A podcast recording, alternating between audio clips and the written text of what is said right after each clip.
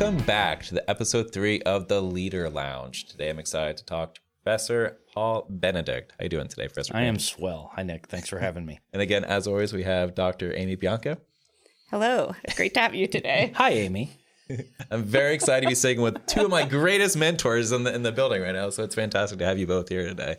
It's going to be a very exciting conversation, but do you want to kick it off? Yeah, I've known Paul Benedict for a long time, but what I'd like to get at is sort of a little bit of the important background, like whatever you want to tell us about your background before you became the director of the Center for Entrepreneurship. So pivotal things, maybe it was like, I don't know, lemonade stands as a kid. Born maybe on a hot, humid summer day in Cincinnati, Ohio in 1974. Was it Children's Hospital? Was it Good Sam? No, it was Good Sam. Oh, okay, actually. So it's a good hospital. Okay. Good hospital. Yep. Yeah. So how quickly can I get to the 90s? As quickly as you want. Yeah. So I grew up in Cincinnati, came to school here at OU for undergrad. It is not an exaggeration to say that everything good that has happened in my life started with the decision to come here. Mm-hmm.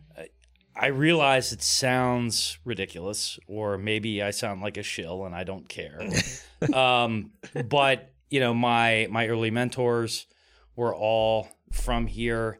My best friends in life, I met, practically day one, fall quarter, freshman year in Hoover House on South Green. I think it was probably, Friday, September 19th-ish, 1992. Wow.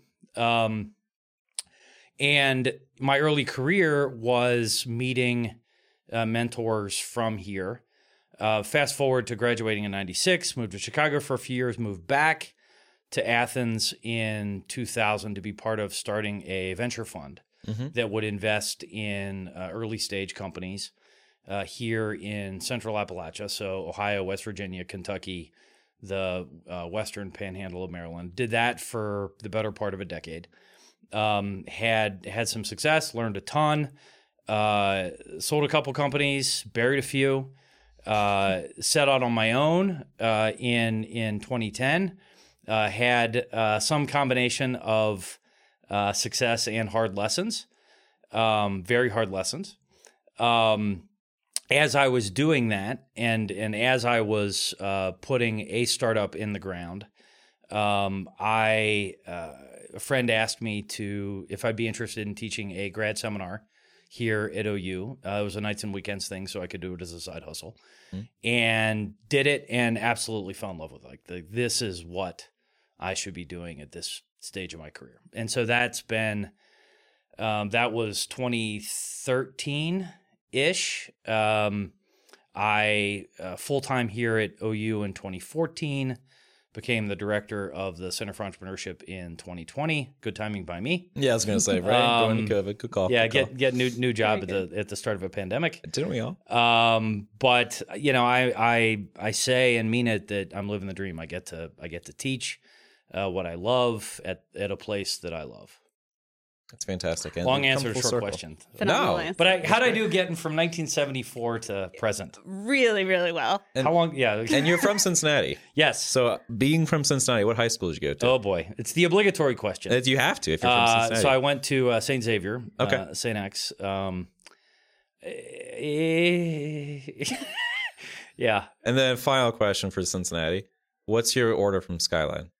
Oh, I mean, it's a 5-way. Oh, really? But, you go all the way? Yeah. Then. Oh, absolutely. But I should add that one of my high school gigs was running a nacho and coney stand nice. At then Riverfront Stadium. Mm-hmm. It's how old I am. That's great. And we served Gold Star. Oh God! At the ballpark on purpose and on purpose. And I hope the Gold Star people aren't listening. But taking a bucket of Gold Star out of the fridge from overnight to warm up before the game. It's a culinary delicacy. Okay. You can go with that. Yes, it is. That's fantastic. So I haven't had Cincinnati chili in quite some time. I love it. And we recently worked together, and you were my professor for the business ideation course. I think that's what we just took, if not. Something like that. So looking at the plan for me, it was an amazing course. Yep. I mean, it was very experiential. It made you ask a lot of questions about yourself. And I love the formatting for it.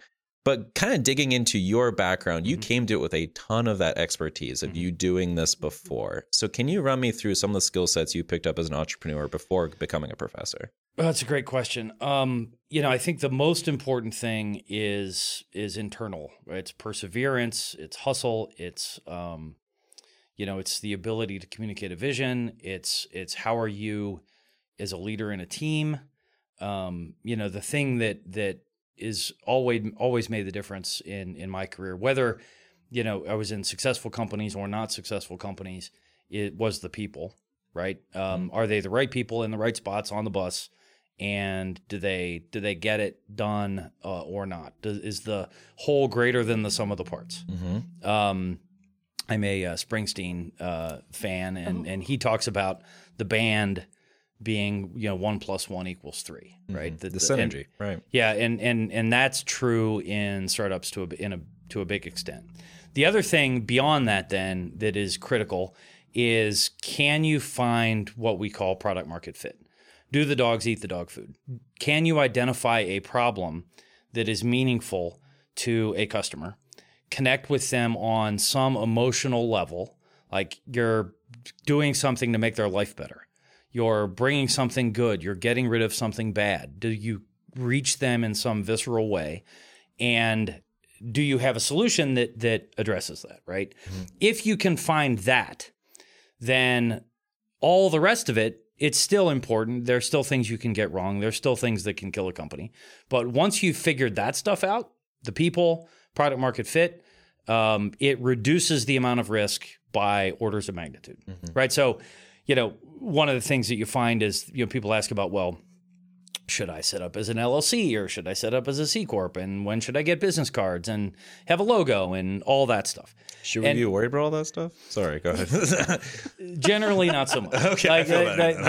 Those are not the first things you need to do, right? And the nice thing about the truth is that, if the issues are people and product market fit, there's a lot that you can do before you have to march into your current boss's office and say, I quit and I'm going to go start my own thing, that you can do it as a side hustle. You can explore it. You can identify that problem for customers while you're still keeping a jobby job and supporting your family or yourself, right? And so there is a bit of a misconception that entrepreneurship is wildly risky, and it certainly has elements of risk to it, but the best entrepreneurs are managers of risk, right? They're seeking to manage risk down at all stages with the people, with the product market fit, with, can you make money at it, right? And you jump and leave your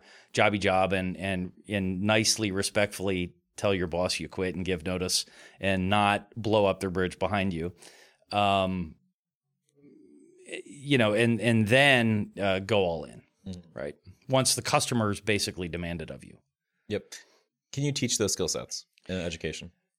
Yes, you can. They are skills that can be honed.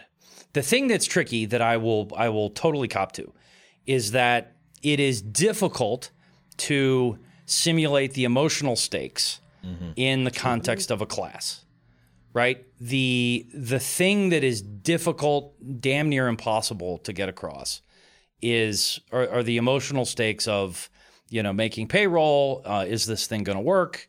Frequently, we kid about the sort of emotional roller coaster of entrepreneurship and the, you have this high of, oh, this is great. This is a great idea. And then there's this crash and this trough of sorrow that might last, a couple of days, a couple of months, a decades, couple of years. I mean. Yeah. So that part is really difficult to get across in the context of a class.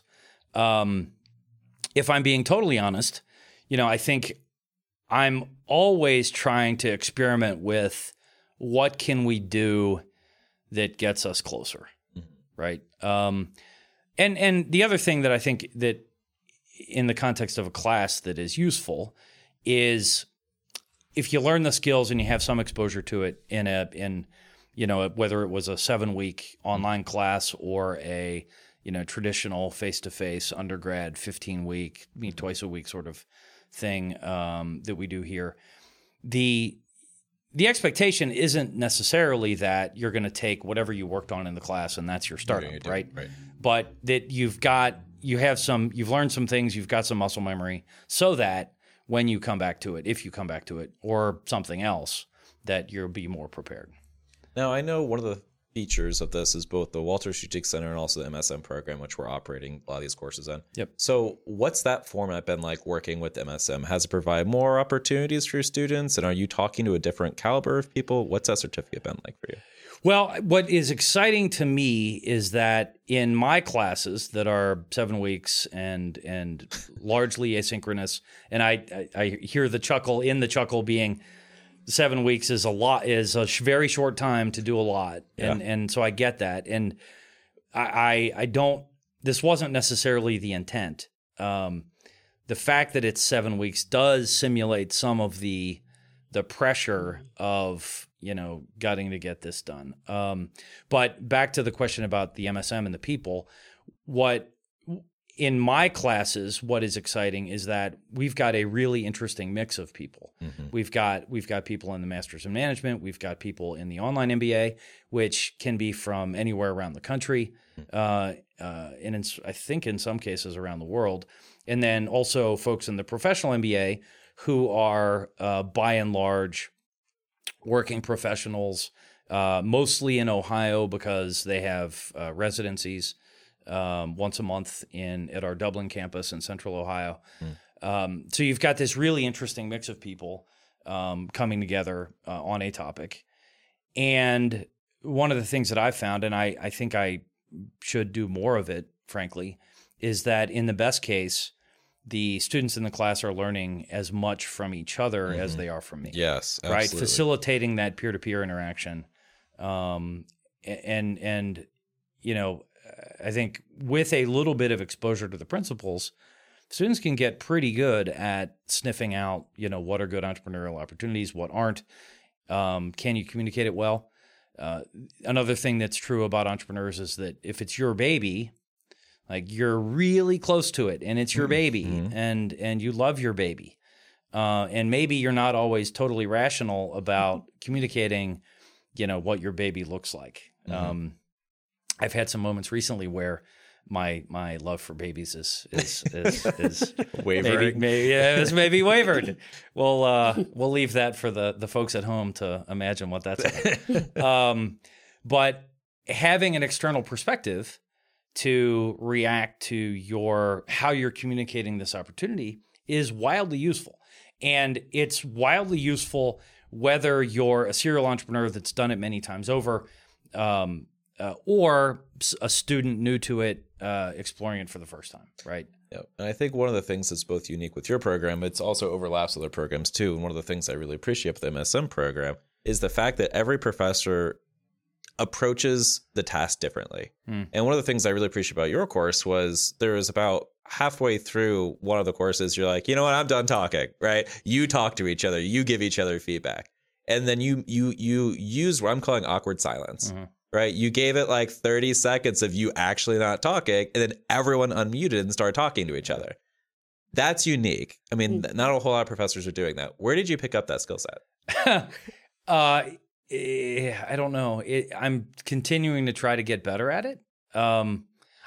It is important to not feel the need to fill the air with sound, with the sound of your own voice. Right. If you give people time to think about what they want to say and communicate, they'll probably be willing and able to share more than you might have expected they would, right? Mm-hmm. So it's a work in process. Occasionally I get teased for giving long answers to short questions, and it's not without I deserve it from time to time. But yeah, it's just literally sometimes I bite my tongue And like, okay, I'm going to wait, and this is uncomfortable, and I don't like it, and I'm going to resist the temptation to interject. But, yeah, it's important. It's very interesting. Dr. B, what kind of question do you got?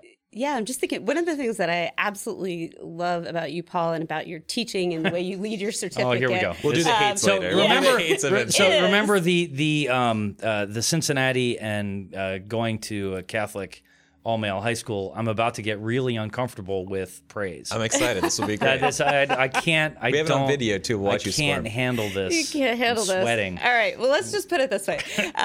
So everybody who is teaching in the MSM program, and really our grad programs in general, but we look for people who are phenomenal teachers who may not have taught in that format before, but who just are phenomenal teachers and who do it their way, whatever that is. Right. So we don't have two people who teach alike. Right. We just don't. We all have, different things. So what do you think is, or what have you gotten feedback that is unique that students, either an experience you bring to them or something that they come out with that they tell you, hey, this is really going to help me. And it's kind of different, either from you or from your certificate. That's a really good question. It's a hard one to answer. It is a hard one. It's a really hard one to answer. Nick? I was going to say, you might have a student that would... Learning style for sure. Yeah. I think also pace of work and freedom are kind of what I kind of put with yours. Okay. And again, I'm doing something weird. I'm not sure if... I don't know any other one else is doing the MSM program, but I'm doing the data analytics course and also entrepreneurship, which are polar opposite, right? Entrepreneurship's like, have we thought about making a business plan? And then data's like, here's every single step between here and there, right? So that's very structured. Yours is very unstructured. Right. So looking at that side of it, it gives you that freedom and opportunity, like, to really develop what you want out of it. And we talked about the MSM program before, that it's exactly, you get out what you put in. Mm-hmm. And there are students I know that are taking the program, they're doing their courses, they're turning their assignments, and they're kind of going flat. Just doing that. Right. And which is fine. Like, everyone pick your own adventure. But there's also students that are engaging. Mm-hmm. And then what makes you unique is, like, you're very interactive with the students, right? You ask them in the beginning, like, how is your week? Mm-hmm. How's everything going? There's other professors that jump straight into lecture. Right. So in my opinion, that's probably your unique learning style. Well, I appreciate that very much. Your grades have already been submitted. So. Yeah, okay. Oh, well, I'm going to take it back. Can I change my answer? He's all right. Like, subpar, probably. I do appreciate that. I think the... Well, I think it's genuine. And it's important because entrepreneurship is so intensely personal. It's personal in ways that data analytics isn't, right? Mm-hmm. That most of the time, when you find not just product market fit, but founder market fit, is where there's a problem you're trying to address that you have to do it. It's in your cells. You can't not address it. You're like, I can't tolerate a world where this problem still exists. It's deeply emotional. Mm-hmm. And it is deeply emotional. And so trying to understand how students tick and what they've been through, their lived experience, is really important to how I teach the class. Like, and giving people freedom to go where they want to go with their ideas, it would be much easier for me if I put you in teams and you brainstormed in your teams on what do we want to start, and you do it, and it would be a good, interesting academic exercise, and I would have 3 or 4 or 5 business plans to grade, not 30. But I've been told on more than one occasion, like, why do you do that? But there is method to it, right? Yeah, that it is really important that that you have a chance to do your own thing, and very few successful businesses are founded by solo operators. It's important that you find business soulmates, your people. Yeah, mm-hmm. The chances that you're going to find that in a class are not so good, right? So I don't want to force it. So that I appreciate you saying that very much. Next question. Yeah. So you already talked about entrepreneurship is deeply personal and it triggers a lot of emotions. In my experience, having a couple companies, the biggest emotion is fear, complete and total paralyzing fear. As an entrepreneur, how do you get past that? Just do it anyway? Do it scared?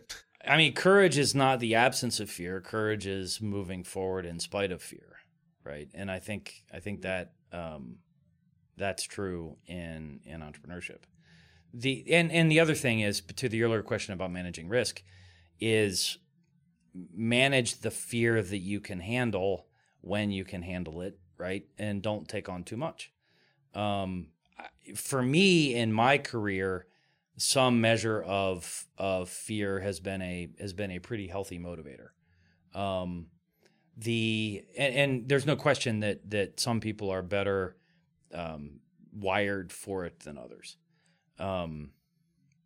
So yeah, just grit your teeth. Do it scared. Yeah, do it scared, and know that everybody that's ever done this stuff is scared. Mm-hmm. Even people who've done it many times over mm-hmm. and have been successful, if they're doing something new, they're scared again about the new thing. So, you know, I've been lucky to have really good conversations with lots of wildly successful people, and you know, some of the people that you would outwardly think, oh, that person is, you know, has to be more confident than any person I've ever met. They've been wildly successful. Maybe they've sold a company for $1 billion or they're on track to that. Even they have fear, have uncertainty, have doubt, need mentors, actually, you know, seek advice from other people. So if the most successful among us feel that, then hopefully that's liberating for the rest of us mortals. Fantastic. That was a great closer right there. Is there any other questions you want to hit on? I love that. Manage the fear, keep going. Manage the fear, keep going. Is there anything you want to hit on that you think we missed? Just that you're awesome. Oh, thanks, man. And you're awesome too, Amy. But we're so lucky to have Nick Winnenberg in the program and then leading the podcast. It's tremendous. You'll have Ramey too when I'm gone. I know. So we're just going to keep the family going. And it's really, you're absolutely incredible. I appreciate it. So is there any shout outs or thank yous you want to do for anyone else in the entrepreneurship program or anyone else in the my colleagues that not everybody in the MSM gets a chance to meet, Crystal Geyer, Paul Mass, Luke Pitaway, Steve Musser. I know that some of the MSM, Steve has taught in the MSM classes and is great. So I hope everyone has good experiences with all of them. And like I said, it really is the joy of my life to get to do this.